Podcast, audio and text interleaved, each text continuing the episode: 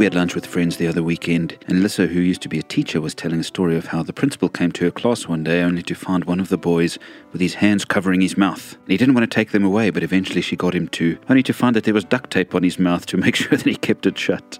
We had such a laugh, but it made me think about Psalm 12, where David talks about the way that people speak and how some people should probably better just keep their mouths shut. And so let's look at that psalm this week and maybe learn to sometimes keep our own mouths closed instead of using them in the wrong ways.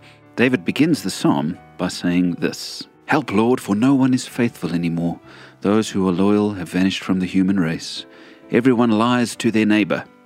Everyone lies to their neighbor. He was looking around and he just saw dishonesty everywhere. It makes me think of the Billy Joel song, Honesty, which says, If you search for tenderness, it isn't hard to find, but if you look for truthfulness, you may just as well be blind.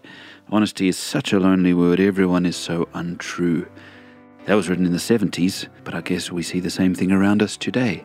Lots of dishonesty and lies. Maybe we need to be reminded today that God detests lying. Even in the Ten Commandments, we have do not steal, which is dishonesty, and we have do not give false testimony against your neighbor, which means don't lie about people. It's a common theme, in fact, throughout the Bible.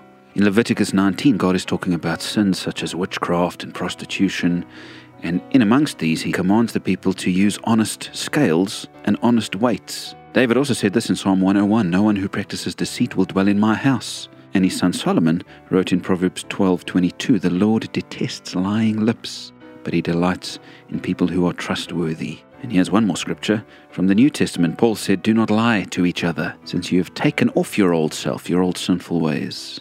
And so throughout the Bible, we learn that it's probably better to say nothing at all than to be dishonest and tell lies. And before you get too comfortable thinking that this isn't your problem, what about half truths and white lies and exaggerations and broken promises in your own life? Are your words trustworthy?